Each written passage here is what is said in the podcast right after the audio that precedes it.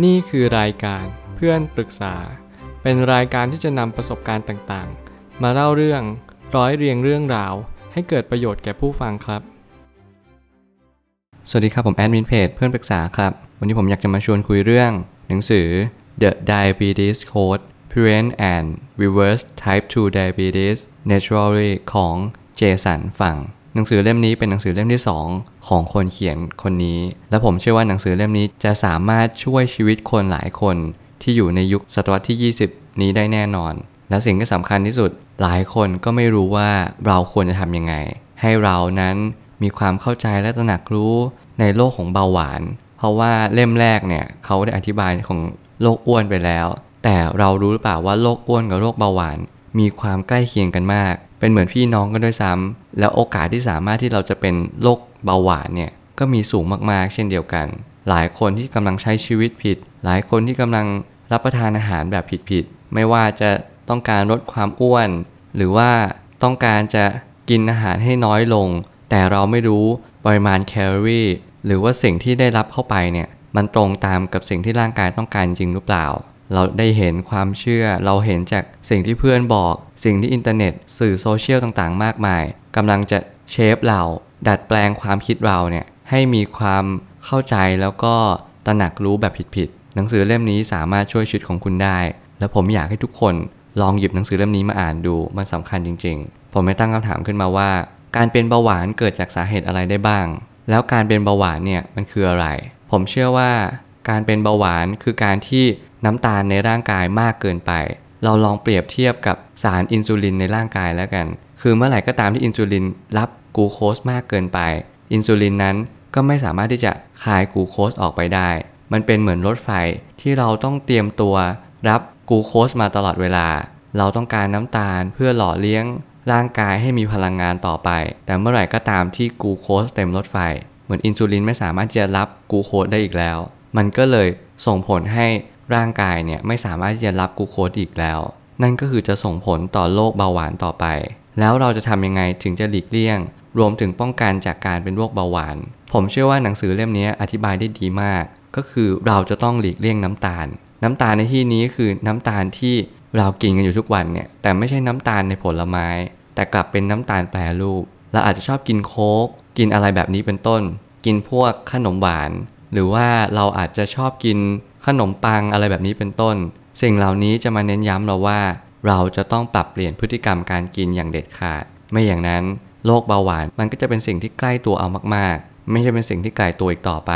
การทานยาจะไม่ช่วยอะไรให้เราดีขึ้นเลย เว้นแต่ว่ายานั้นจะถูกกับร่างกายของเรา แล้วผู้เขียนคนนี้ก็ได้เน้นย้ำที่ดีอีก บทความหนึ่งว่า เราจะต้องเรียนรู้ในการรับประทานยา หมอทุกคนอาจจะสั่งยาที่ไม่ตรงกับคุณ 1. หมออาจจะสั่งยาที่ไม่ตรงกับโรค 2. หลายครั้งที่เราทานยาเพื่อแก้ไขปัญหาโรคเบาหวาน แต่โรคเบาหวานไม่ใช่ว่าเป็นปัญหาที่ร่างกายของเรา แต่มันกลับเป็นปัญหาที่การกินน้ำตาลของเราที่มากจนเกินไป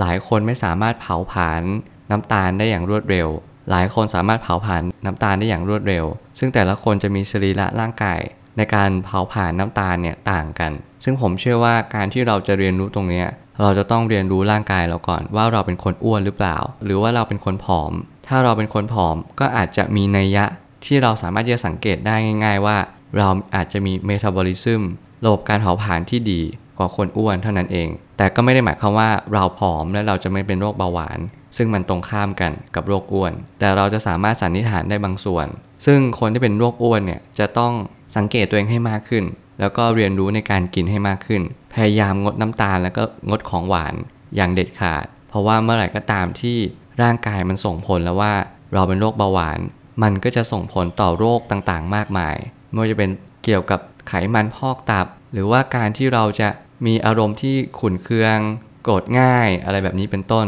การทานอาหารที่ดีจึงเป็นคำตอบที่ดีและสำคัญที่สุด เพราะการทานอาหารที่ดีคือจุดเริ่มต้นของทุกสรรพสิ่ง เหมือน you are what you eat คุณกินอะไรคุณก็ได้อย่างนั้น เมื่อไหร่ก็ตามที่คุณเรียนรู้ในการรับประทานอาหารมากขึ้น คุณจะรู้ว่าการทานอาหารที่ดีที่สุด ก็คือคุณจะต้องทานอาหารเป็นเวลา คุณจะต้องรู้ว่าในแต่ละวันเนี่ยคุณรับพลังงานไปเท่าไหร่ แล้วคุณจะต้องกิน หรือว่ารับประทานอาหารเนี่ยไปปริมาณเท่าไหร่ ไม่เช่นนั้น การที่คุณจะกินมากจนเกินไป หรือว่าคุณกินน้อยเกินไป อาจจะกลายเป็นว่าคุณขาดสารอาหาร หรือคุณมีสารอาหารมากจนเกินไป แต่แน่นอนสิ่งที่สำคัญที่สุด คุณจะกินมากหรือกินน้อย อาจจะไม่ใช่สิ่งที่สำคัญไปกว่า การที่คุณพยายามที่จะกินอาหาร ที่มันไม่ก่อเกิดประโยชน์ต่อร่างกาย ซึ่งคุณจะต้องศึกษาตรงนี้ให้ได้มากที่สุดเท่าที่ทำได้ สุดท้ายนี้หลัก 4 อย่างที่เราจะต้องนำไปใช้คือ กินอาหารไม่แปรรูป ไม่กินพวกน้ำตาลฟรักโตสงดขนมหวานทุกชนิดและทำ IF ผมจะอธิบายง่าย ๆ ก็คือ กินอาหารไม่แปรรูป กินอาหารที่ไม่ใช่แปรรูปเช่นขนมปัง หรือข้าว เราจะต้องกินอาหารพวก superfood อะโวคาโด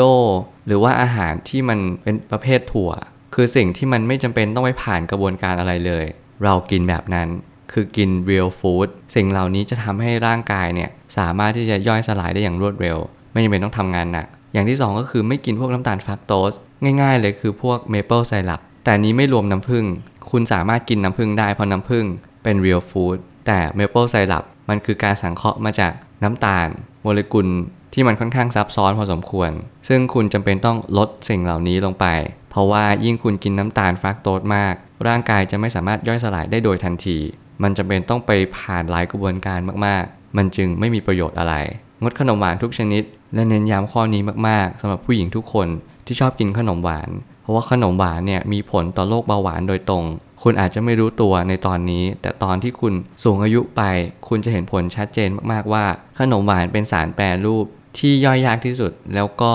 ไม่สามารถที่จะย่อยได้ด้วยซ้ำสิ่งต่างๆ ที่เป็นไขมันมันจะสะสมในร่างกายของคุณ แล้วมันก็จะเป็นพิษต่อร่างกายต่อไป และอันสุดท้ายก็คือ IF intermittent fasting ซึ่งสิ่งเหล่านี้ จะเป็นตัวช่วยให้คุณนะมีการจัดระบบระเบียบของการย่อยอาหารได้ดียิ่งขึ้น เหมือนร่างกายจะเรียนรู้ว่าคุณทานตอนนี้ ย่อยตอนนี้ แล้วก็ตื่นมาตอนนี้ สิ่งที่เป็นสเก็ตดัวเนี่ยมันทำให้ร่างกายคุณไม่เหนื่อย แล้วก็เรียนรู้ที่จะหิวบ้าง ไม่จำเป็นต้องกินอิ่มตลอดเวลา กินอย่างพอดี แล้วก็กินตรงต่อเวลา มีระยะเวลาที่กำหนด และอย่าเกินเวลานั้น ผมเชื่อทุกปัญหาย่อมมีทางออกเสมอขอบคุณครับ